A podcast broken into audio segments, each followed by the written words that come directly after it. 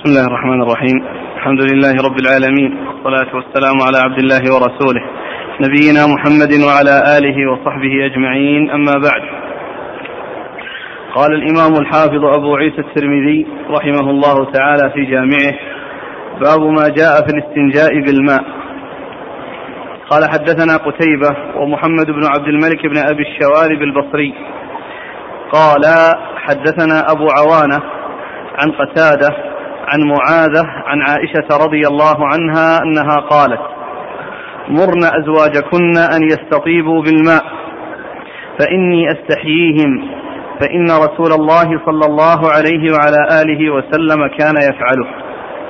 وفي الباب عن جرير بن عبد الله البجلي وأنس وأبي هريرة رضي الله عنهم. قال أبو عيسى هذا حديث حسن صحيح. وعليه العمل عند أهل العلم. يختارون الاستنجاء بالماء وإن كان الاستنجاء بالحجارة يجزئ عندهم فإنه مستحب الاستنجاء بالماء ورأوه أفضل. وبه يقول سفيان الثوري وابن المبارك والشافعي وأحمد وإسحاق رحمهم الله تعالى. بسم الله الرحمن الرحيم الحمد لله رب العالمين وصلى الله وسلم وبارك على عبده ورسوله نبينا محمد وعلى آله وأصحابه أجمعين. أما بعد فيقول الإمام أبو عيسى الترمذي في جامعة باب الاستنجاء بالماء. الاستنجاء كما هو معلوم من النجو وهو قطع وهو قطع أثر الخارج ويكون ذلك بالماء ويكون بالحجارة الذي هو الاستجمار. ويقال له استنجاء كما مرت الروايات كما مرت التراجم عند الترمذي. رحمه الله بذكر الاستنجاء. ويقال له استنجاء اللي هو بالحجارة يقال له استنجاء ويقال له استجمار. وأما بالماء فلا يقال له إلا استنجاء. فإذا الاستنجاء يأتي للحجارة ويأتي للماء لأنه من النجو وهو القطع والمقصود من ذلك قطع أثر الخارج سواء كان بالماء أو بالحجارة. وأما ال ال ال الاستجمار فإنه لا يطلق إلا إلا على ما يكون بالحجارة لأن الاستجمار مأخوذ من الجمار والجمار هي الحصى كما هو معروف في رمي الجمرات يعني الحصيات. فالاستجمار استعمال الجمار التي هي الحجارة استعمال الجمار التي هي الحجارة. فعلى هذا يكون الاستنجاء يأتي للماء ويأتي للحجارة. والاستجمار لا يكون إلا في الحجارة لأنها لأنه لأنها من الجمرات وهي الحصيات أو هو الحصى فيكون خاصا به. آه، آه، أبو, أبو عيسى رحمه الله أورد حديث عائشة أنها قالت للنساء مرنا أزواجكن أن يستطيبوا بالماء فإن النبي صلى الله عليه وسلم كان يفعله. وقوله مرنا فإني أستحي, أستحي فإني أستحي أستحييهم. أستحييهم يعني أنها تستحي أن تكلمهم يعني في ذلك. ولكنها تخبر الأزواج والأزواج يخبرن أزواجه يخبرن أزواجهن يعني بحديث عائشة وبما جاء عن عائشة رضي الله تعالى عنها. ومعنى أن استعمال الماء في قطع الخارج هو الأولى لأنه يزيل الأثر ويطهر النجاسة لو كانت تعدت محل الخارج. وإذا تعدت النجاسة محل الخارج فإنها تزيل فإنه يزيله الماء. بخلاف الجمار أو الحجارة فإنها فإنها تزيل الأثر من مكانه ولكنه إذا تجاوز محل الخروج وانتشر إلى مكان آخر من الجسد سواء الذكر أو غير الذكر فإنه يحتاج إلى الغسل عند ذلك لإزالة النجاسة. فإذا استعمال الماء هو هو هو, هو, هو الأولى وهو الأفضل وهو الذي يعني قال الترمذي انه أنهم يستحبونه لأنه الأفضل ولأنه يكون به تمام الانقاء وتمام التنظيف وتمام التنظيف وإن كان استعمال الحجارة مجزئا وأما الجمع بينهما فيجمع بينهم بين بين الحجارة وبين الماء عند الحاجة. ليس دائما الإنسان يعني يستعمل هذا ويستعمل هذا لأن إذا كان ما هناك حاجة للحجارة يستعمل الماء فقط ويكفي. وإن كان هناك حاجة للحجارة بمعنى أن يكون هناك جرم يعني يخرج من الإنسان بدلا أن تباشره يده يباشره بالإزالة بالحجارة ثم يأتي بعد ذلك بالماء فهذا هو الذي يحتاج إلى أن يجمع بينهما. يحتاج إلى أن يجمع بينهما. أما إذا لم يكن هناك حاجة فإنه يجزي الاستجماع فإن الاستنجاء يعني آه، هو أولى ويجزئ الاستجمار. ويجزئ الاستجمار ويكفي وإن لم آه، وإن لم يضاف إليه ماء. فعائشة رضي الله عنها وأرضاها تبين أن النبي صلى الله عليه وسلم كان يفعله. وقد جاء في بعض الأحاديث التي فيها في الصحيحين أن عن أنس أنه كان أحمل أنا غلام إداوة من ماء وعنزة فيستنجي بالماء. إداوة من ماء وعنزة. يعني وعاء فيه ماء ليستنجي به بعد الفراغ من قضاء الحاجة. فالرسول صلى الله عليه وسلم كان يفعله. الرسول صلى الله عليه وسلم كان يفعله وكان يستعمل الاستجمار كما جاء في حديث مسعود الذي تقدم ائتني بثلاثة أحجار ولكن استعمال الماء أولى من استعمال الحجارة إذا أمكن والجمع بينهما عند الحاجة هو هو الأولى حيث يكون هناك جرم يحتاج إلى إزالة بالحجارة ثم يأتي بعد ذلك استعمال الماء. نعم. عن عائشة رضي الله عنها قالت مرن أزواجكن أن يستطيبوا بالماء. يستطيبوا يعني آه يعني آه يطيب آه يعني أجسامهم أو يطيب مكان الخارج بتنظيفه وإزالة مكان الخارج بالماء. يعني بحيث يعني يكون المكان طيبا. يعني ليس فيه شيء من آثار الخارج. أن يستطيبوا بالماء. فإن النبي صلى كان يفعله يعني معنى ذلك أنه آآ آه، آآ آه، آه، يستعمل الماء كما يستعمل الحجارة ولكن استعمال الماء هو الأولى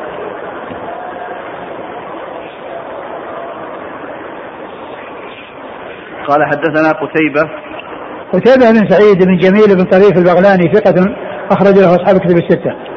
ومحمد بن عبد الملك بن أبي الشوارب البصري. ومحمد بن عبد الملك بن أبي الشوارب البصري وهو صدوق خرجه مسلم والترمذي والنسائي بن ماجه. صديق خرجه مسلم والترمذي والنسائي بن ماجه. قال حدثنا أبو عوانة. أبو عوانة هو الوضاح ابن عبد الله اليشكري. أبو عوانة الوضاح ابن عبد الله اليشكري وهو ثقة أخرج له أصحاب كتب الستة. عن قتادة. عن قتادة من دعامة السدوسي البصري وهو ثقة أخرج له أصحاب كتب الستة. عن معاذة. عن معاذة بنت عبد الله العدوية وهي تابعية ثقة أخرج لها أصحاب كتب الستة. عن أم المؤمنين عائشة رضي الله عنها وأرضاها الصديقة بنت الصديق وهي واحدة من سبعة أشخاص عرفوا بكثرة الحديث عن النبي صلى الله عليه وسلم. قال وفي الباب عن جرير بن عبد الله البجلي وفي الباب عن جرير بن عبد الله البجلي رضي الله عنه وهو صحابي أخرج له أصحاب كتب الستة. وأنس وأنس بن مالك وهو أحد السبع المعروفين بكثرة الحديث عن النبي عليه الصلاة والسلام. وأبي هريرة وأبو وأبي هريرة عبد الرحمن بن صخر الدوسي آه، أكثر أصحاب رسول الله صلى الله عليه وسلم حديثا على الإطلاق. قال أبو عيسى هذا حديث حسن صحيح. نعم. وعليه العمل عند أهل العلم يختارون الاستنجاء بالماء وإن كان الاستنجاء بالحجارة يجزئ عندهم فإنه مستحب الاستنجاء بالماء ورأوا ورأوه أفضل. وبه يقول سفيان الثوري وابن المبارك والشافعي وأحمد وإسحاق. وهو أفضل كما قلت لأنه فيه إزالة الأثر من مكان الخروج وفيه أيضا إزالة ما قد يكون تجاوز مكان الخروج الذي لا تحصل إزالته إلا بالماء. ولا يحصل تطهيره إلا بالماء ولا يكون تطهيره بالحجارة إذا تجاوز إذا تجاوز محل الخارج. قال وبه يقول سفيان الثوري. سفيان الثوري سفيان بن سعيد بن مسروق الثوري ثقة فقيه وصف بأنه أمير المؤمنين في الحديث وحديثه أخرجه أصحاب الكتب الستة. وابن المبارك. وابن المبارك وعبد الله بن المبارك المروزي ثقة أخرج له أصحاب كتب الستة. والشافعي. والشافعي محمد بن إدريس الشافعي وهو أحد الأئمة الأربعة أصحاب المذاهب المشهورة من مذاهب أهل السنة وحديثه أخرجه البخاري تعليقا وأصحاب السنة. البخاري تعليقا وأصحاب السنة. وأحمد؟ وأحمد بن حنبل هو أحد الأئمة الأربعة أصحاب المذاهب المشهورة وحديث أخرجه أصحاب الكتب الستة. وإسحاق؟ وإسحاق بن ابن راهوية وإسحاق هو ابن راهوية وهو ثقة أخرج له أصحاب في الستة إلا ابن ماجه. يقول السائل قولها رضي الله عنها مرن أزواجكن هل يدل هذا على لزوم استخدام الماء في حالة وجوده وعدم استعمال الحجارة لوجود الماء؟ ما يدل على على لزومه أقول ما يدل على لزومه لكن يدل على أنه هو أنه هو الأولى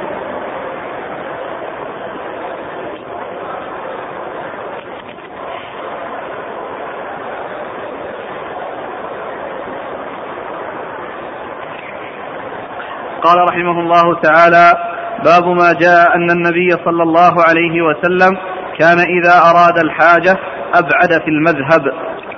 قال حدثنا محمد بن بشار قال حدثنا عبد الوهاب الثقفي عن محمد بن عمرو عن أبي سلمة عن المغيرة بن شعبة رضي الله عنه أنه قال كنت مع النبي صلى الله عليه وعلى آله وسلم في سفر فأتى النبي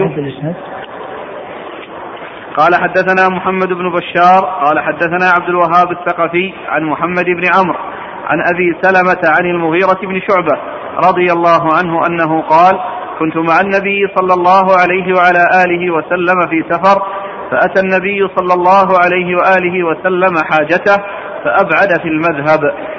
قال وفي الباب عن عبد الرحمن بن أبي قراد وأبي قتادة وجابر ويحيى بن عبيد عن أبيه وأبي موسى وابن عباس وبلال بن الحارث رضي الله عنهم. قال أبو عيسى هذا حديث حسن صحيح. ويروى عن النبي صلى الله عليه وآله وسلم أنه كان يرتاد لبوله مكانا كما يرتاد منزلا. وأبو سلامه وأبو سلمة اسمه عبد الله بن عبد الرحمن بن عوف الزهري. ثم ورد أبو داود هذا ابو أبو عيسى هذا الترجمة باب ما جاء آه أنه ما جاء أنه إذا أراد الحاجة أبعد كان صلى الله عليه وسلم إذا أراد الحاجة أبعد في المذهب. كان النبي صلى الله عليه وسلم باب ما جاء أن النبي صلى الله عليه وسلم كان إذا أراد الحاجة أبعد في المذهب. يعني إذا أراد قضاء حاجته فإنه يذهب إلى مكان بعيد بحيث يعني آه، يبتعد عن الناس بحيث آه، لا يرى أحد يعني شيئا منه عليه الصلاة والسلام ومعنى ذلك أنه لا يكون قريبا من الناس. عندما يذهب وكانوا في البر أو كانوا في مكان فيذهب يعني ويكون في قريب منهم وإنما يبتعد عنهم. هذا هو المقصود من من من من من, من, من إيراد الترمذي رحمه الله هذا هذا الباب.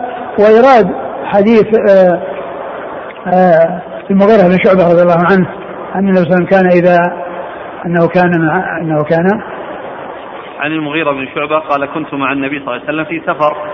فأتى النبي صلى الله عليه وسلم حاجته فأبعد في المذهب. كنت مع النبي صلى الله عليه وسلم في سفر فأتى النبي صلى الله عليه وسلم حاجته يعني ذهب لقضاء الحاجة فأبعد في المذهب. أي آه ذهب إلى مكان بعيد. ذهب إلى مكان بعيد. ذهب إلى مكان بعيد. يعني حتى يعني لا يرى يعني ولا ترى عورته صلى الله عليه وسلم فلا يكون قريبا وإنما يكون بعيدا لا سيما إذا كان المكان مستويا وليس فيه منخفضات ولا يعني مرتفعات. أما إذا كان فيه منخفضات واختفى ولم يعني آه، يره فهذا يمكن أن يحصل به المقصود لأن المحذور يزول. وأما إذا كان المكان مستويا فهذا هو الذي آه، آه، يحصل أو يطلب معه الابتعاد عن الناس يعني حتى لا يرى الناس آه، شيئا منه. وهذا يدل على كمال التستر والابتعاد عن آه، رؤية آه، أن يرى شيء منه من الإنسان الذي يقضي حاجته. وهذا هدي رسول الله صلى الله عليه وسلم.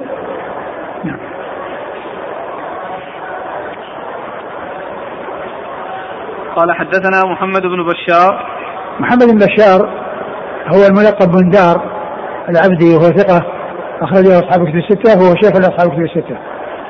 عن عبد الوهاب الثقفي عبد الوهاب بن عبد المجيد الثقفي وهو ثقة أخرجه أصحاب كتب الستة. عن محمد بن عمرو محمد بن عمرو بن علقمة بن وقاص الليثي وهو صدوق له أوهام أخرج حديث أصحاب كتب الستة. عن أبي سلمة عن أبي سلمة بن عبد الرحمن بن عوف وهو ثقة أخرجه أصحاب كتب الستة وهو أحد فقهاء المدينة السبعة في عصر التابعين على أحد الأقوال الثلاثة في السابع منهم. لأن آه، الفقهاء السبعة في المدينة في عصر التابعين آه، ستة متفق على عدهم في الفقهاء السبعة. والسابع فيه ثلاثة أقوال. فأما الستة المتفق عليهم فهم عبيد الله بن عبد الله بن عتبة بن مسعود وعروة بن الزبير بن العوام وخارجة بن زيد بن ثابت وسعيد بن المسيب وخارجة بن زيد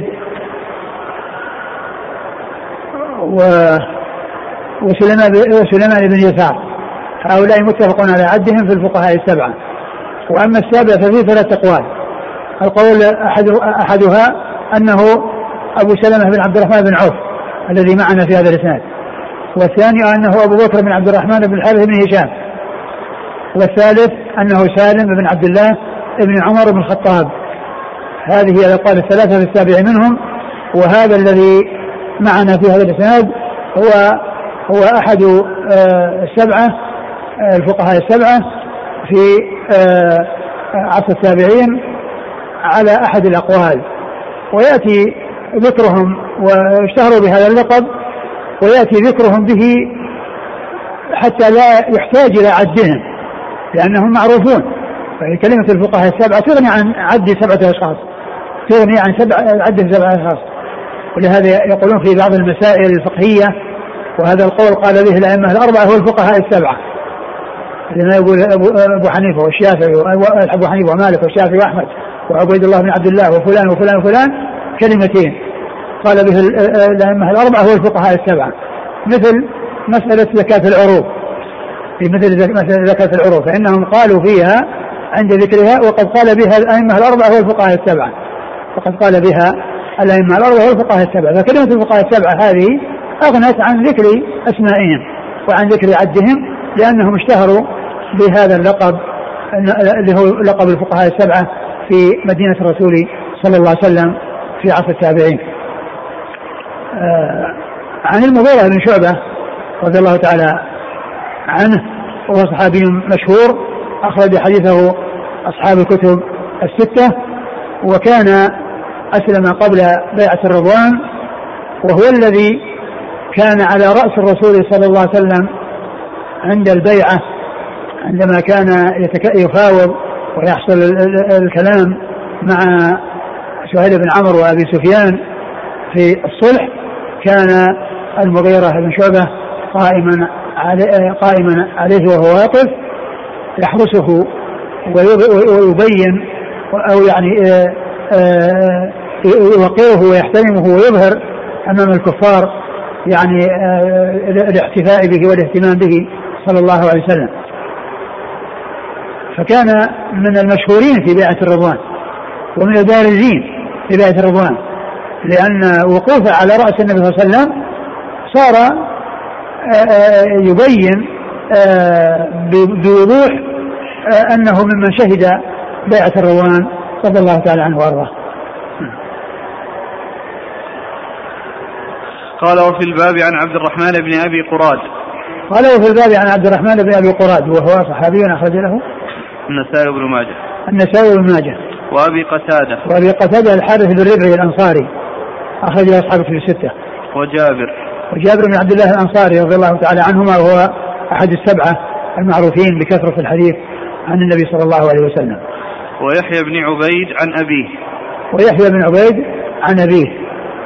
آه، يحيى بن عبيد بن رجاء. ما أدري ما لم أقف له على ترجمة. أقف على شيء؟ يحيى بن عبيد؟ يحيى عبيد بن عبيد بن رجاء. هو هذا ليس الإبن والأب ليس صحابه يحيى بن عبيد المكي مولى السائب بن ابي السائب المخزومي بس ابوه وأبوه عبيد مولى السائب المخزومي مقبول ليس بصحابي ليس بالصحابي آه. و- وحديثه من يعني الحارث بن أبي أسامة من من مسند أبي هريرة أي. عن أبي هريرة عن أبي هريرة إيه آه. من ذكره؟ كشف النقاط ها؟ كشف النقاط آه. عما قال فيه أبو عيسى في إيه. الباب إيه. يعني عن يحيى بن عبيد عن أبيه عن أبي هريرة. عن أبيه اللي هو عبيد بن رجاء لا. عن أبي هريرة. عبيد مولى السائب المخزومي من السائل المخزومي مو بقال بالرجاء يكون في موجود في الحاشيه التقريب. ها؟ التقريب موجود؟ إيه. نعم. وفي التهذيب والحديث نفسه؟ لا. والحديث نفسه يعني آه، ذكر يعني فيه آه، أنه آه، راويه. إيه هذا كلام كشف كشف النقاط. لما جاء إلى هذه المواضع قال يحيى بن عبيد عن أبيه يقول عند الحارث بن أبي أسامة كما في المطالب عن أبي هريرة جل التعليق اللي في آه، شو اسمه في في تحفة الأحوذي أو في اللي قال يعني ويحيى بن عبيد بن رجاء عن أبيه ولم أقف ولا أعرفهما ولا أقف ما ترجع من الذي قال هذا؟ هو أحمد شاكر ولا تحفة الأحوذي؟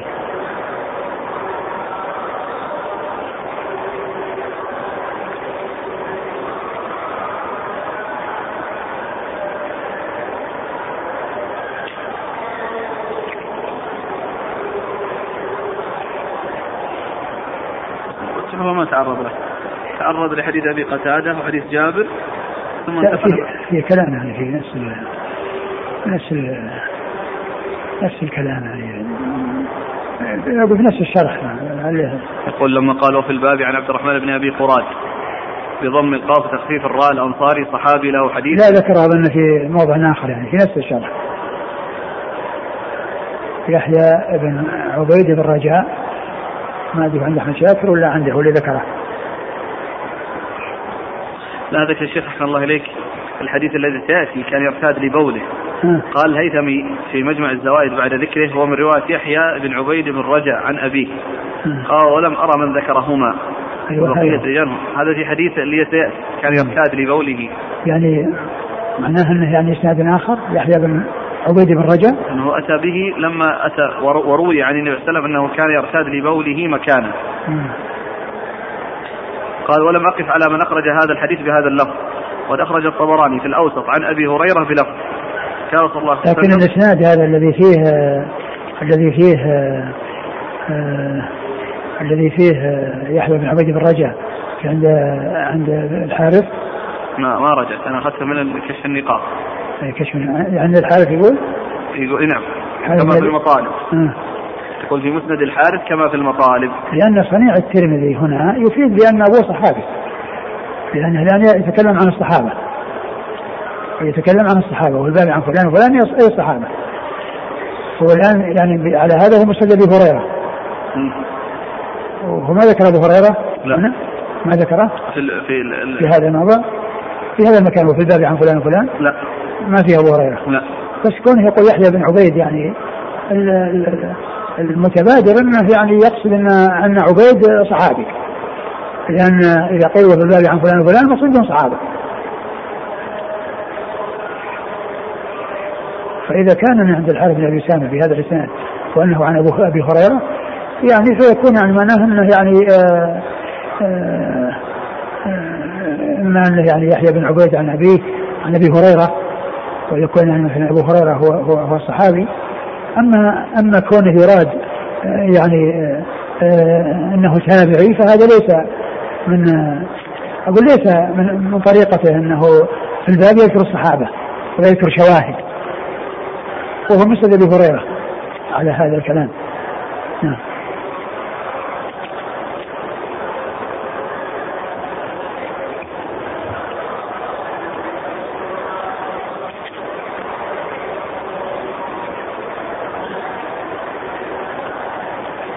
قال وأبو وأبو موسى وفي الباب لازم وفي الباب أبو موسى هو عبد الله بن قيس الأشعري رضي الله عنه. وحديثه هو أخرج أصحاب في الستة. وابن عباس. وابن عباس عبد الله بن عباس بن عبد المطلب ابن عبد المطلب أحد العبادله الأربعة وأحد السبعة المعروفين بكثرة الحديث عن النبي عليه الصلاة والسلام. وبلال بن الحارث. وبلال بن الحارث أخرج حديثه. أصحاب السنن. أصحاب السنن. قال أبو عيسى هذا حديث حسن صحيح ويروى عن عن النبي صلى الله عليه وسلم أنه كان يرتاد لبوله مكانا كما يرتاد منزلا. يعني أن معناها أن النبي صلى الله عليه وسلم كان يرتاد لبوله مكانا كما يرتاد لمكان لمنزل له مكان منزلا يعني كما أنه عندما يبحث عن منزل يبحث عن سهل عن مكان سهل فإنه أيضا عندما يذهب إلى آه، قضاء الحاجة يبحث عن مكان سهل. بأن يكون يعني مثلا آه، رخو أن يكون يعني سهل بحيث يعني آه، لا بحيث يعني يتشرب الماء البول إذا كان تراب. وكذلك أن يكون منحجرا لا أن يكون عاليا بحيث يرجع عليه عليه الماء. وكذلك أيضا يعني لا يكون في جحر لأن في ذلك إيذاء لمن يكون في الجحر ولأنه قد يكون فيه شيء من الهوام فتخرج عليه فيهرب ويفر ويحصل النجاسة على جسده وعلى ثيابه فيختار المكان المناسب الذي يكون يعني فيه سهولة وفيه أرضه يعني سهلة وترابية يعني تشرب الماء ولا وأن لا يكون مرتفعا الذي أمامه مرتفع بحيث يعني ينزل عليه وإنما يكون يعني في مكان ينزل الماء ويستر أمامه لا أنه يكون أمام مرتفع فينزل عليه وهكذا يرتاد لمكانه فيختار لمكانه لبوله لحاجته المكان المناسب. نعم قال ويروى ويعني والترمذي وكذلك وهذا اللي هو أحمد شاكر وكذلك صاحب اتفق أنه لم يقفوا عليه.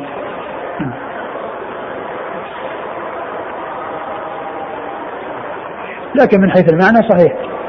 أقول من حيث المعنى صحيح. الإنسان أنه يختار لمكانه مكانا سهلا هذا أمر مطلوب. فلا يكون صلبا بحيث يصل إليه رشاش البول ورذاذ البول. قال وأبو سلمة اسمه عبد الله بن عبد الرحمن بن عوف الزهري. وهو مشهور بكنيته أبو سلمة واسمه عبد الله بن عبد الرحمن. نعم، بن عوف.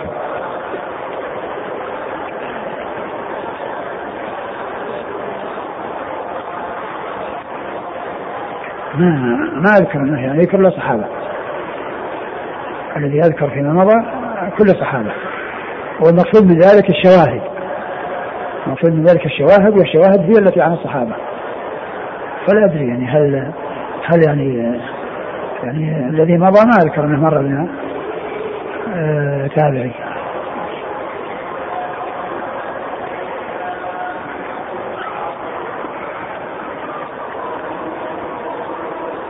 هنا الحديث عن النبي صلى الله عليه وسلم أنه كان إذا أراد الحاجة أبعد في المذهب. يقول السائل هل يمكن أن يقال أن الابتعاد في المذهب يكون عند إرادة الغائط؟ أما بالنسبة للبول فإنه يخفف فيه لحديث حذيفة الذي ذكر فيه البول قائما. هذا كما هو معلوم للحاجة يعني وكان يعني في نفس البلد وليس في ضر ولكن كما هو معلوم كله في كشف عورة وكل فيه قضاء حاجة. والحاجة تشمل هذا وهذا. تشمل البول والغائط. ولا يكون الأمر مقصود يعني يعني خاصا بالغائط بخلاف البول فإنه يكون قريب. وإنما الأمر في ذلك واحد.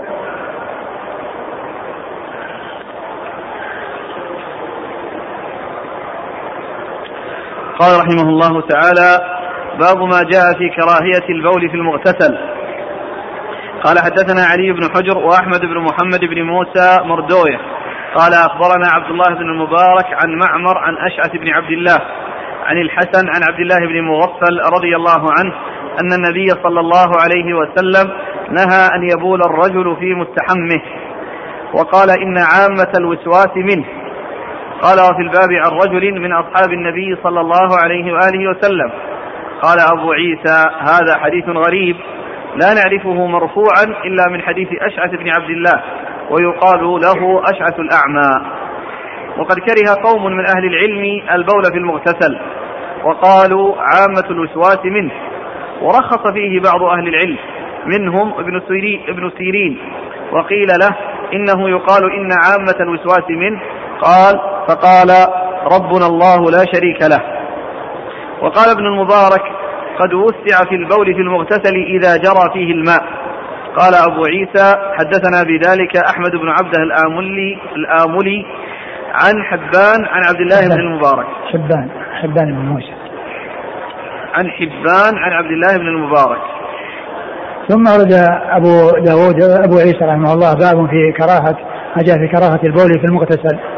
يعني المكان الذي يغتسل فيه. الذي يغتسل فيه يعني كراهة أن يبول فيه وأن يحصل منه البول فيه. وذلك لأنه إذا كان آه، مثلا صلبا فإنه قد آه، يعني يصل إليه شيء من آه، من البول. أما من من رشاشه أو يعود عليه ويرجع إليه شيء منه. فيكون آه، البول يعني في غير مكان الاغتسال لئلا يصيبه شيء من النجاسة من نجاسة البول عندما يفعل ذلك في حاله في في مستحمه وهو مكان اغتساله وهو مكان اغتساله. وعلل بأن عامة الوسواس منه لأن الإنسان عندما يبول في مغتسله يعني يكون في نفسه أنه جاء شيء من البول. إنه معناه أنه يكون في نفسه شيء وأنه وصل إليه شيء من البول فيكون ذلك من الوسواس وأن يؤدي إلى الوسواس. بكون الإنسان يعني ما يطمئن إلى أنه سلم من النجاسة. فيكون ذلك من من الوسواس ويسبب كون الإنسان يصير موسوسا. ف وبعض أهل العلم كرهوا البول في المغتسل ومنهم من أجازه ورخص فيه ولا سيما إذا كان يعني فيه مجرى يجري معه البول يعني بحيث أنه يعني لا يرجع إليه شيء منه بل يعني يبول ثم يذهب تذهب يذهب البول مع المنحدر أو مع الفتحة التي تكون يعني مخصصة لذلك. فإنه يؤمن مع ذلك ما يخشى من حصول آه، آه، البول أو وصول البول إليه. والحديث هو من رواية الحسن البصري عن عبد الله المغفل وهو الحسن المدلس وقد روى بالعنعنة. ولكن جاء ولكن الحديث الذي أشار إليه آه، الترمذي قوله في الباب عن رجل من أصحاب النبي صلى الله عليه وسلم هو صحيح وهو عند أبي داود. عند أبي داود ولكن ليس فيه ذكر الوسواس. ولهذا الشيخ الألباني رحمه الله صحح الرواية أو الجملة الأولى التي جاء ما يؤيدها من طريق رجل من أصحاب النبي صلى الله عليه وسلم وضعف الرواية الثانية لأنها ما جاءت إلا من هذا الطريق الذي فيه الحسن عن عبد الله المغفل والحسن المدلس فتكون يعني غير ثابتة هي الجملة الثانية. وأما الجملة الأولى فإنها ثابتة لحديث رجل من أصحاب النبي صلى الله عليه وسلم الذي اقتصر على ذكر الجملة الأولى ولم يذكر الجملة الثانية ولم يذكر الجملة الثانية. فيكون أوله يعني ثابتا لأنه جاء عن آه، من طريقين من طريق عبد الله المغفل وفيه آه، احتمال تدليس ومن طريق متصلة آه، عن رجل من أصحاب النبي عليه الصلاة والسلام ومن المعلوم أن ذكر الرجل في الصحابة لا يؤثر ما دام ثبت أنه من أصحاب النبي عليه الصلاة والسلام ف فإبهامه لا يؤثر لأن الصحابة رضي الله عنهم وأرضاهم المعلوم فيهم في حكم المجهول فيهم في حكم معلوم المجهول فيهم في حكم معلوم لأنهم معدلون لأنهم عدول بتعديل الله عز وجل وتعديل رسوله صلى الله عليه وسلم فلا يحتاجون إلى تعديل المعدلين وتوثيق الموثقين بعد ذلك.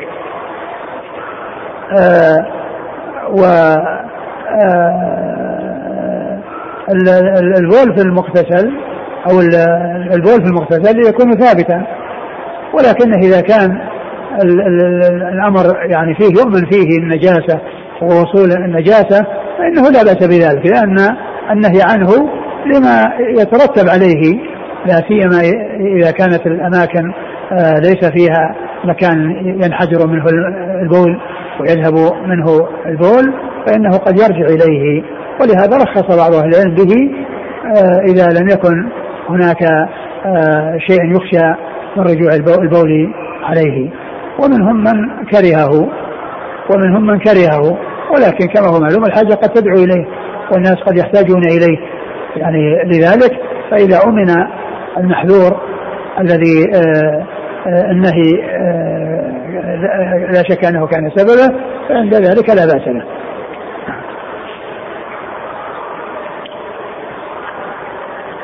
إذا هنا التبويب كراهة على ما سبق التحريم ما جاء في كراهية البول في المغتسل. نعم هذا على هذا على طريقة أقول طريقة المتقدمين هي هذه. أقول هي هذه لكن المعنى و كما هو معلوم في تفصيل. إذا كان يترتب عليه يعني تنجيسه فهو ممنوع وإذا كان لا يترتب فلا بأس له. قال حدثنا علي بن حجر. علي بن حجر هو السعدي وهو ثقة أخرج حديث أصحاب كل ستة إلا أبا داود. أخرج له أخرجه. البخاري ومسلم. نعم البخاري ومسلم وأبو الترمذي والنسائي. أخرج أصحاب كل ستة إلا أبا داود وابن ماجه. نعم. وأحمد بن محمد بن موسى مردوية وأحمد بن محمد بن موسى مردوية وهو ثقة أخرج البخاري والترمذي والنسائي. ثقة أخرج البخاري والترمذي والنسائي. عن عبد الله بن المبارك. عبد الله بن المبارك المروزي مر ذكره. عن معمر. معمر بن راشد الأزدي البصري ثم اليماني ثقة. أخرج أصحاب الكتب الستة. عن أشعث بن عبد الله. عن أشعث بن عبد الله الحداني وهو صدوق أخرج حديثه. البخاري تعليقا وأصحاب السنن. البخاري تعليقا وأصحاب السنن. عن الحسن.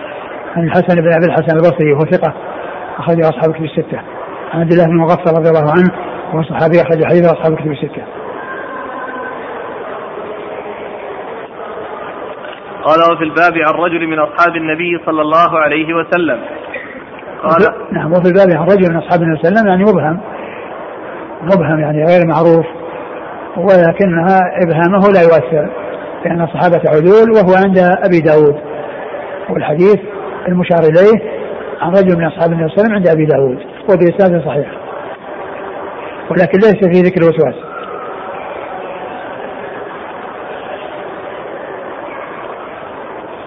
مع أن أبا داود أخرج نفس حديث الترمذي عبد الله المغفل نعم أخرج هذا وهذا أخرج حديثين.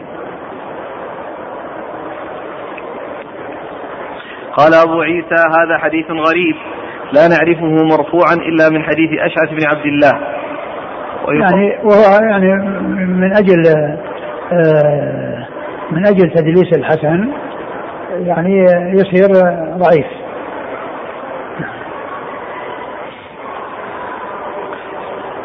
ولكن ولكن الجملة الأولى كما هو معلوم جاء ما يشهد لها من طريق صحيح. وهي عن رجل من أصحاب النبي صلى الله عليه وسلم.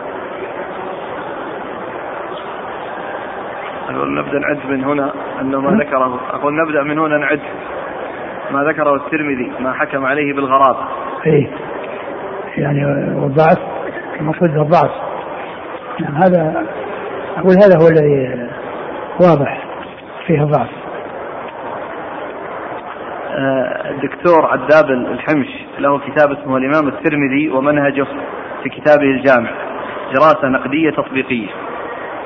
يقول في الجزء الأول منه صفحة 436 ما نصه قلت الذي ظهر لي من تتبع صنيع الترمذي أن الأحاديث التي حكم عليها بالغرابة دون قيد صحيح أو قيد حسن هي أحاديث ضعيفة. إما لضعف راو فيها إما من جهة وإما من جهة علة من علل الأحاديث. من الشذوذ أو النكارة أو الاضطراب أو الإرسال أو الانقطاع ونحو ذلك. على كل هذا يمكن أن معرفته في المستقبل إن شاء الله. يعني هل هل الكلام هذا صحيح؟ أو أنه يعني غير متلزم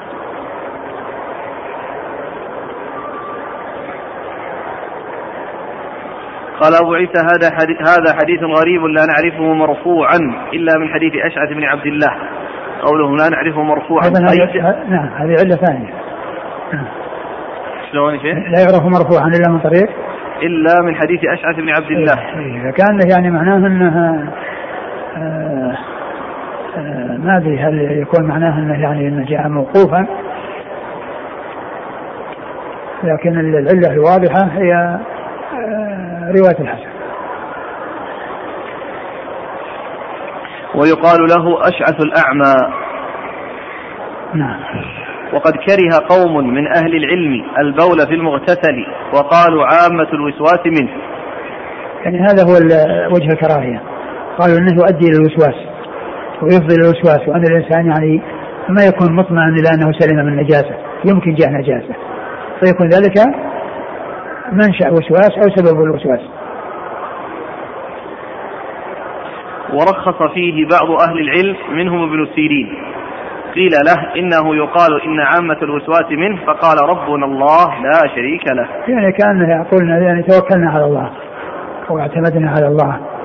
يعني ولا يعني آه، آه، ولا يحصلنا ذلك بإذن الله.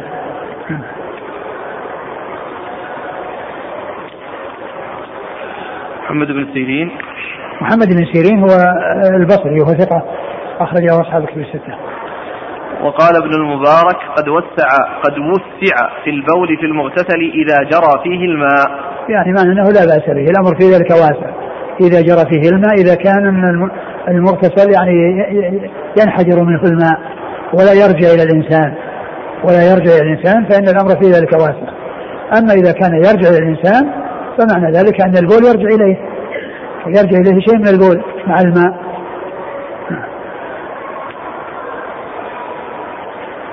قال أبو عيسى حدثنا بذلك أحمد بن عبدة الآملي عن حبان عن عبد الله بن المبارك. يعني هذا إسناد إلى عبد الله المبارك الذي ذكر رأيه وأنه وسع فيه.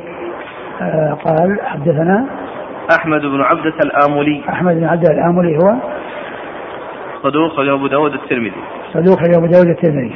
عن حبان. عن حبان بن موسى وهو ثقة ثقة أخرجه مسلم. البخاري ومسلم. البخاري ومسلم. والترمذي والنسائي. الترمذي والنسائي. عن عبد الله بن المبارك عن عبد الله بن المبارك المرة مرة ذكره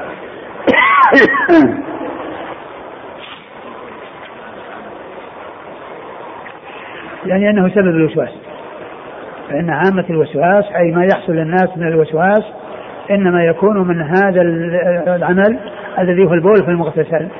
لكون الإنسان يصيبه الوسواس لكونه يظن أو لا يتحقق بأنه سلم من النجاسة فيكون ذلك سببا لحصول الوسواس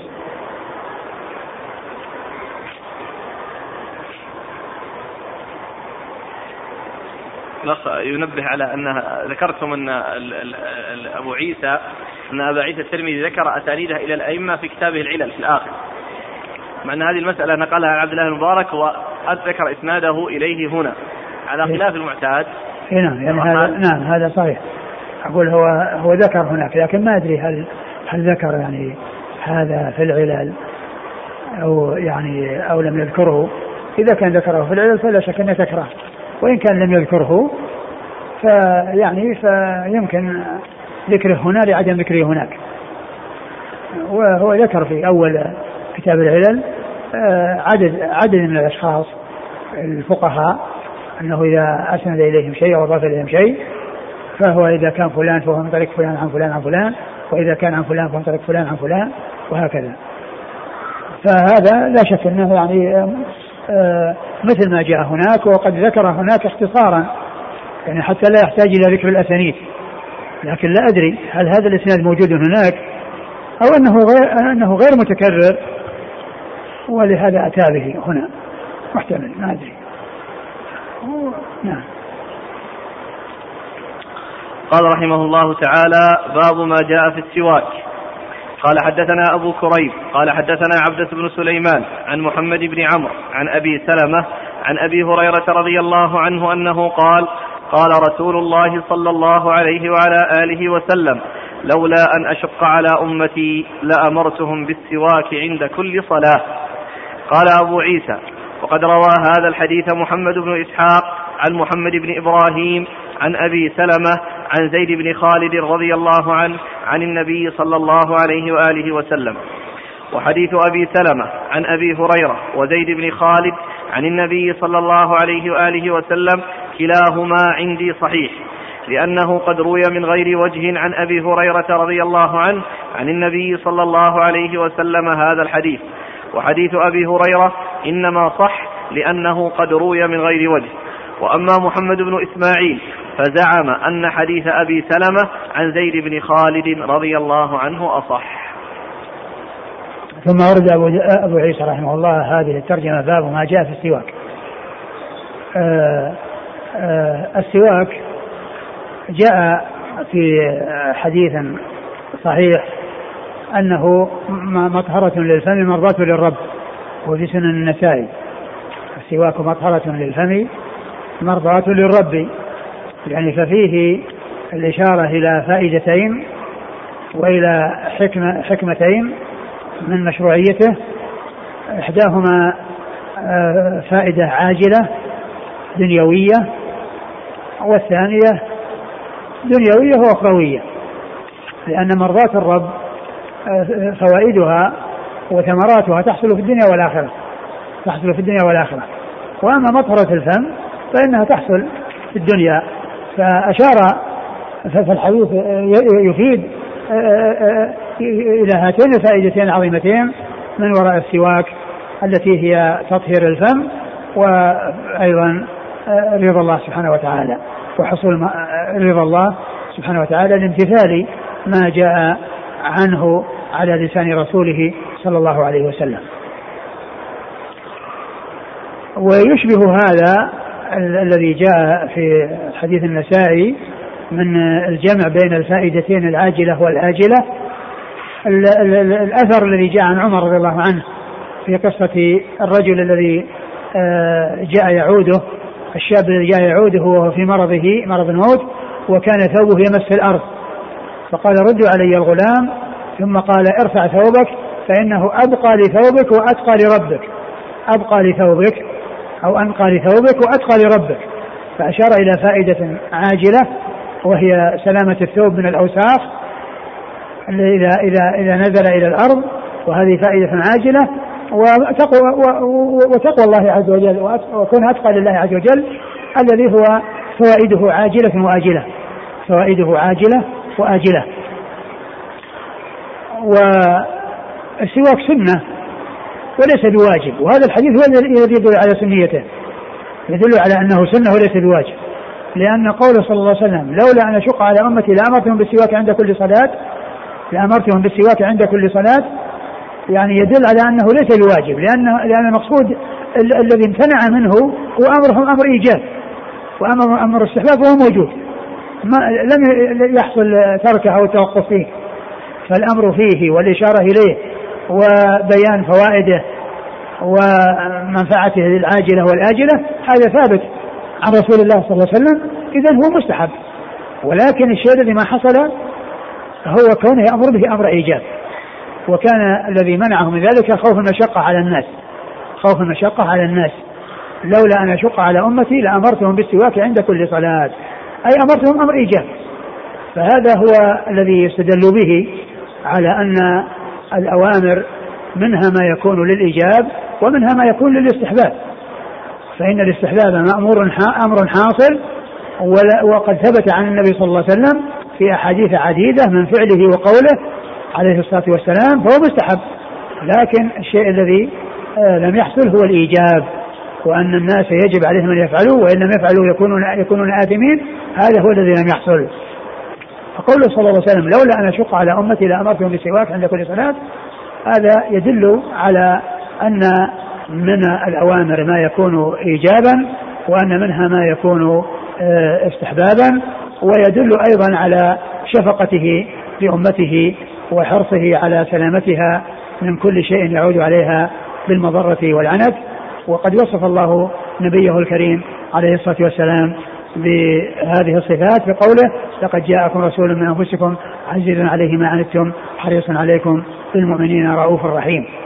صلوات الله وسلامه وبركاته عليه. فهذه من صفاته التي ذكرها الله عز وجل وكان رحيما بأمته وحريصا على عدم الحرج عليها وعلى دفع المشقة عنها. ولهذا قال صلى الله عليه وسلم لولا أن أشق على أمتي لأمرتهم بالسواك عند كل صلاة. والأمة هنا أمة الإجابة لأنهم هم الذين يمتثلون الأوامر ويأخذون بالأوامر لأن الأمة أمة النبي صلى الله عليه وسلم أمتان أمة دعوة وأمة إجابة وأمة الإجابة هم هم المسلمون الذين دخلوا في دين في دين الله عز وجل. وأما أمة الدعوة فهم كل الإنس والجن من حين بعثته صلى الله عليه وسلم إلى قيام الساعة هم أمته أمة الدعوة. جميع الإنس والجن من أمته أمة الدعوة عليه الصلاة والسلام. وأما الذين دخلوا في دينه وشهدوا أن لا إله إلا الله وأن محمد رسول الله ودخلوا في هذا الدين الحنيف فهؤلاء هم أمة الإجابة. لولا أن أشق على أمتي أي الذين دخلوا في هذا الدين واستسلموا وانقادوا لما جاء عن الله وعن رسوله صلى الله عليه وسلم لأمرتهم بالسواك عند كل صلاة. أي آه، آه، أمرتهم أمر إيجاب. وقد قيل إن المقصود بقوله عند سواء عند كل صلاة يعني عند كل وضوء لأن ذلك فيه استعداد للصلاة. وقد جاء ذكر الوضوء وقد جاء ذكر الصلاة فكل منهما يكون مستحبا يعني عند الوضوء ويكون أيضا عند الصلاة.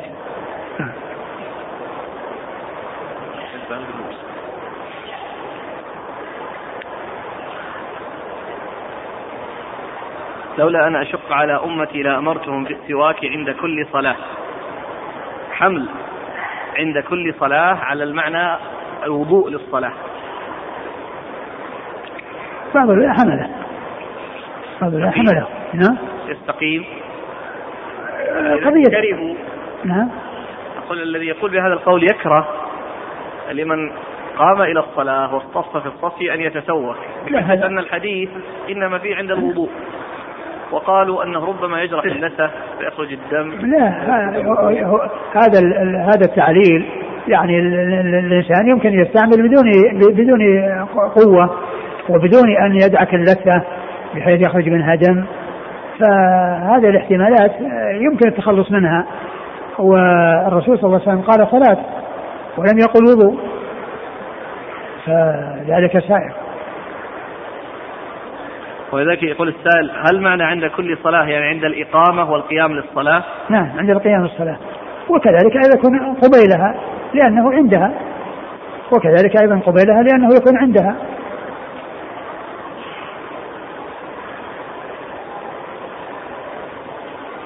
قال حدثنا أبو كريب. أبو كريب هو محمد بن العلاء ابن كريب. أبو كريب. يعني آه كنية توافق اسم جدة. لأنه محمد بن العلاء بن كريب أبو كريب البصري وهو ثقة أخرج له أصحاب كتب الستة. عن عبده بن سليمان. عن عبده بن سليمان وهو ثقة أخرج له أصحاب كتب الستة. عن محمد بن عمرو. عن أبي محمد بن عمرو مر ذكره، عن أبي سلمة مر ذكره. عن أبي هريرة. عن أبي هريرة مر ذكره. قال أبو عيسى وقد روى هذا الحديث محمد بن إسحاق عن محمد بن إبراهيم عن أبي سلمة عن زيد بن خالد عن النبي صلى الله عليه وسلم. وهذه طريقة أخرى للحديث. الصحابي فيها غير الصحابي الأول. والصحابي الأول أبو هريرة والصحابي الثاني آه، زيد بن خالد الجهني. والإسناد إليه محمد بن إسحاق هو آه، صدوق أخرج حديث البخاري تعليقا ومسلم وأصحاب السنن. عن محمد بن إبراهيم محمد بن إبراهيم التيمي وهو ثقة أخرجه أصحاب كتب الستة. عن أبي سلمة عن زيد بن خالد. عن أبي سلمة مرة ذكره زيد بن خالد الجهني صحابي أخرج له أصحاب كتب الستة.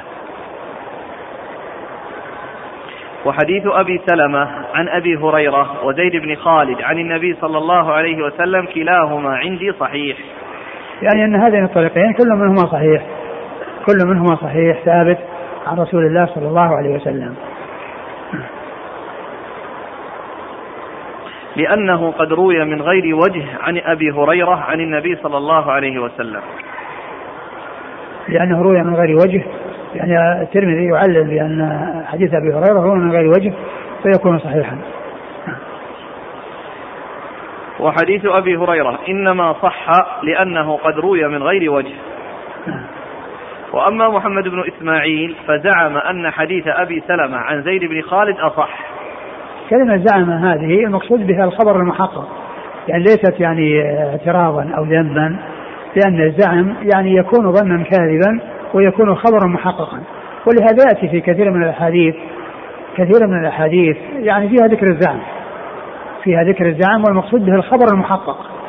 يعني فليس يعني آه، عيبا أو لمزا أو غمزا وإنما المقصود بذلك الخبر المحقق. كما أنها تأتي للظن الكاذب يعني للظن إلا أنها تأتي للخبر المحقق وهذا من هذا القبيل. وهذا من هذا القبيل. وقد جاء في أحاديث إطلاق مثل هذه العبارة على الأخبار المحققة. نعم. أما محمد بن سعيد هو البخاري.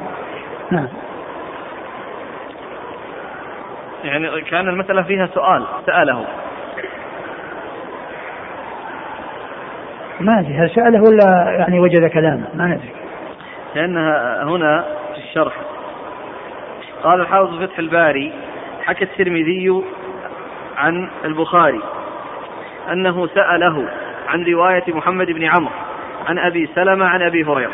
نعم هذا يفيد لأنه في سؤال. إذا هذا يكون في العلل الكبير. نعم مظنته العلل الكبير. إيه ما, ما أدري. يقول ورواية محمد بن إبراهيم عن أبي سلمة عن زيد بن خالد. فقال رواية محمد بن إبراهيم أصح. قال الترمذي كلا الحديثين صحيح عندي. قلت رجح البخاري عن طريق محمد بن إبراهيم لأمرين. أحدهما أن فيه قصة وهي قول أبي سلمة.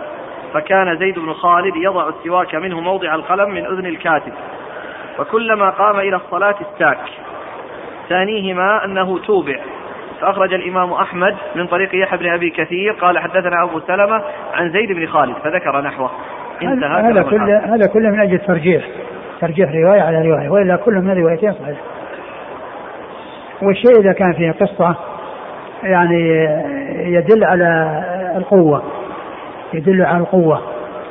الشيء إذا كان فيه قصة يدل على القوة. وذلك أن الراوي قد عرف حتى ملابسات الحديث وحتى شيء يتعلق بالحديث لأنه عرف مع الحديث الشيء الذي حصل مع الحديث وهو القصة. ولهذا يستدلون على ضبط الراوي وإتقانه بذكر القصة التي يذكرها عند التحديث بالحديث.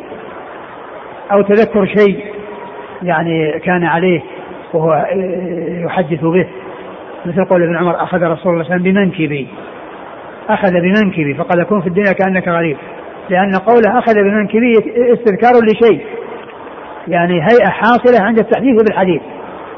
فهو ضبط الحديث وضبط مع الحديث الهيئة التي حصلت أو الحالة التي كانت حصلت عند التحديث بالحديث.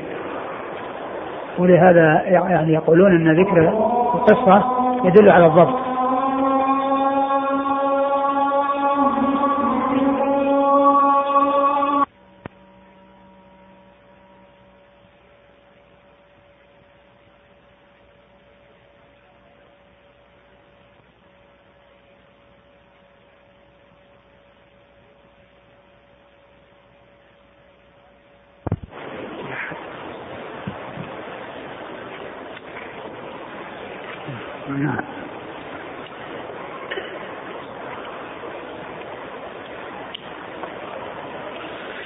قال أبو عيسى وفي الباب عن أبي بكر الصديق وعلي وعائشة وابن عباس وحذيفة وزيد بن خالد وأنس وعبد الله بن عمرو وابن عمر وأم حبيبة وأبي أمامة وأبي أيوب وتمام بن عباس وعبد الله بن حنظلة وأم سلمة وآتل بن الأسقع وأبي موسى رضي الله عنهم.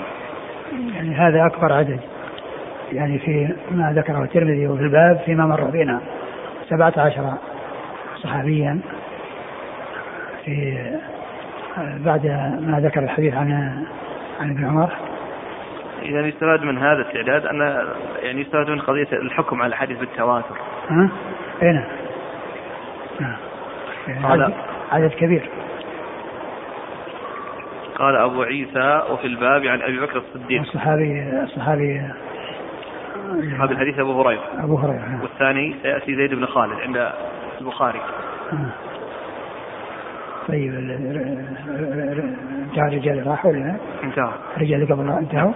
نعم وفي الباب عن أبي بكر. نعم. أبو بكر هو عبد الله بن عثمان. عبد الله بن عثمان مشهور بكنيته وأبوه مشهور بكنيته أبو بكر بن أبي قحافة. واسمه عبد الله بن عثمان. ليس مشهورا باسمه. ليس مشهورا باسمه ولكنه مشهور بكنيته رضي الله عنه وأرضاه. وحديثه عند أصحاب الكتب الستة. وعلي. وعلي بن أبي طالب آه، حديثه عند أصحاب الكتب الستة. وعائشة وعائشة آه، هي واحدة من سبعة أشخاص عرفوا بكثره الحديث عن النبي صلى الله عليه وسلم. وابن عباس وابن عباس مر ذكره. وحذيفة حذيفة بن اليمان أخرجه أصحاب الكتب الستة. وزيد بن خالد زيد بن خالد الجهني أخرج حديث أصحاب الكتب الستة. وأنس وأنس أحد السبعه المعروفين بكثرة الحديث عن النبي صلى الله عليه وسلم. وعبد الله بن عمرو عبد الله بن عمرو بن عاص صحابي بن صحابي وحديثه اخرج أصحاب الكتب الستة. وابن عمر وابن عمر وعبد الله بن عمر احد السبعه المعروفين بكثرة الحديث عن النبي صلى الله عليه وسلم. وام حبيبة وأم حبيبة ام المؤمنين وهي رملة بنت أبي سفيان وحديثها أخرجه أصحاب الكتب الستة. وأبي أمامة وأبي أمامة صدي بن عجلان الباهلي حديثه أخرجه أصحاب الكتب الستة. وأبي أيوب وابو أيوب الأنصاري واسمه خالد بن زيد أخرج حديث أصحاب الكتب الستة. وتمام بن عباس وتمام بن عباس بن عبد المطلب وهو هذا الحديث مو موجود في كتب ليس. أقول ليس من رجال هو. نعم هو كما يقول أحمد شاكر عند أحمد أيه. نعم ليس و- من رجال. وذكر أنه رأى النبي صلى الله عليه وسلم ولم يسمع منه فروايته عنه مرسلة نعم وعبد الله بن حنظلة. لكن يصير معدوم من الصحابة. نعم. من حيث الرواية صحابي من حيث الرؤيه صحابي ومن حيث الرواية تابعي من كبار التابعين. نعم. وعبد الله بن حنظلة. له رؤية أخرجه أبو داود. أخرجه أبو داود. نعم. نعم. وأم سلمة. وأم سلمة هند بنت أبي أمية أم المؤمنين وحديثها أخرجه أصحاب الكتب الستة. وواتلة بن الأسقع. وواثله من الأصحاب- اخرج حديث أصحاب الكتب الستة. وأبي موسى. وأبي موسى الأشعري آه، عبد الله بن قيس وقد أخرج حديث أصحاب الكتب الستة. قال حدثنا هناد قال حدثنا عبدة بن سليمان عن محمد بن إسحاق عن محمد بن إبراهيم عن أبي سلمة عن زيد بن خالد الجهني رضي الله عنه أنه قال سمعت رسول الله صلى الله عليه وآله وسلم يقول لولا أن أشق على أمتي لأمرتهم بالسواك عند كل صلاة ولأخرت صلاة العشاء إلى ثلث الليل قال فكان زيد بن خالد يشهد الصلوات في المسجد وسواكه على أذنه موضع القلم من أذن الكاتب لا يقوم إلى الصلاة إلا استنى ثم رده إلى موضعه قال أبو عيسى هذا حديث حسن صحيح وهذا يبين آه، الاستياك عند الصلاة. هذا يبين الاستياك عند الصلاة لأن الصحابي الذي روى الحديث هو الذي فهمه على هذا الفهم وأنه يستاك عندما يقوم إلى الصلاة. نعم. وفيه أيضا الإشارة إلى تأخير العشاء وأن أن أن, أن أيضا الذي يدفعه أو يمنعه من ذلك ما يخشى من المشقة على أمته عليه الصلاة والسلام من أجل أن يناموا ويصلوا ثم يناموا وانتظارهم يعني يترتب على ذلك مشقة أو أنهم ينامون يعني قبلها فيتأخرون عنها. وقد جاء النبي النبي النبي صلى الله عليه وسلم كان يكره النوم قبلها والحديث بعدها. كان يكره النوم قبلها والحديث بعدها. لأن النوم قبلها يؤدي إلى تفويتها بحيث الإنسان ينام عنها. قال حدثنا هناد. حناد بن السري أبو السري ثقة أخرجها أصحاب في الستة. أخرج البخاري وعطاء العباد ومسلم وأصحاب السنن عن عبده بن سليمان عن محمد بن إسحاق عن محمد بن إبراهيم عن أبي سلمة عن زيد بن خالد. وكل هؤلاء مر ذكرهم وعن عنة أبي إسحاق. عن محمد بن إسحاق. عن محمد بن إبراهيم. محمد عن محمد بن إبراهيم. ما ذكر التصريح بالسماع في موضوع في موضوع آخر. لكنه من ناحية من ناحية الشاهد طبعا حديث أبي هريرة هو لا شك أنه شاهد له. فيكون صحيحا بهذا المعنى وإن كان أنه متصل أيضا بما أنه سالم من العنعنة فيكون أيضا هو بذاته قد يعني حصلت له الصحة. ما أدري ما ذكر يعني شيء عن عن تصريحه بالسماع.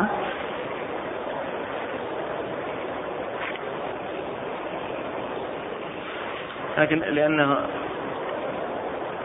لأنه قد توبع هذا وجه يعني قد توبع عند الإمام أحمد تابعه يحيى بن أبي كثير. عن أبي سلام. لا عن أبي سلامة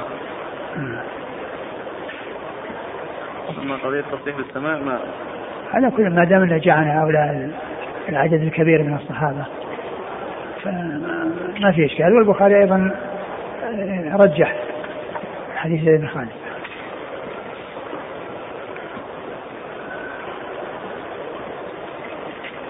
انتهى الباب. جزاكم الله خيرا. الله تعالى اعلم وصلى الله وسلم. وبارك على نبينا محمد وعلى آله وصحبه أجمعين. مناسبة الكلام عن السواك نصيحة أحسن الله إليكم لمن ابتلي بالتدخين والاستعاضة عنه بهذه السنة النبوية. والله لا شك أن أن هذه السنة فيها كما أشرت في الحديث اللي عند النسائي مطهرة للفم مرضاة للرب. وأما الدخان فإنه عكس الحكمتين. يعني فيه توسيخ للفم وتقدير للفم ومسخطة للرب لأنه معصية فهو ضد الفائدتين اللي جاءت في السواك. النظافة والطهارة موجودة في السواك والقذى والوساخة والشيء الذي يعني هو قبيح وموجود في الدخان. وأيضا آه، كونه مسخطة للرب لأنه معصية. وذلك أن الدخان حرام آه، لأمور متعددة آه، في كتاب الله عز وجل وسنة رسوله صلى الله عليه وسلم مثل النهي عن قتل الأنفس والدخان في قتل النفس ومثل كونه من الخبائث وليس من الطيبات. والنبي صلى الله عليه وسلم يعني أرسل بحد الطيبات ويحرم الخبائث وهو ليس من الطيبات وإنما هو من الخبائث وأيضا فيه اضاعه للمال. والنبي صلى الله عليه وسلم نهى عن إضاعة المال وأيضا فيه إيذاء للناس وإيذاء الناس حرام. وقد جاء في آكل الثوم والبصل أنه لا يشهد الصلاة لئلا يؤذي الناس وهذا أسوأ وأسوأ. فالواجب على كل إنسان الناصح لنفسه أن يحذر هذا البلاء الذي ابتلي به كثير من الناس وأن يبقي على صحته وعلى ماله وعلى عدم إيذاء المسلمين بل والملائكة. حيث جاء في الحديث ما يتعلق بالبصل إن الملائكة تتأذى مما يتأذى من الإنسان. جزاكم الله خيرا وبارك الله فيكم ونفعنا الله ما.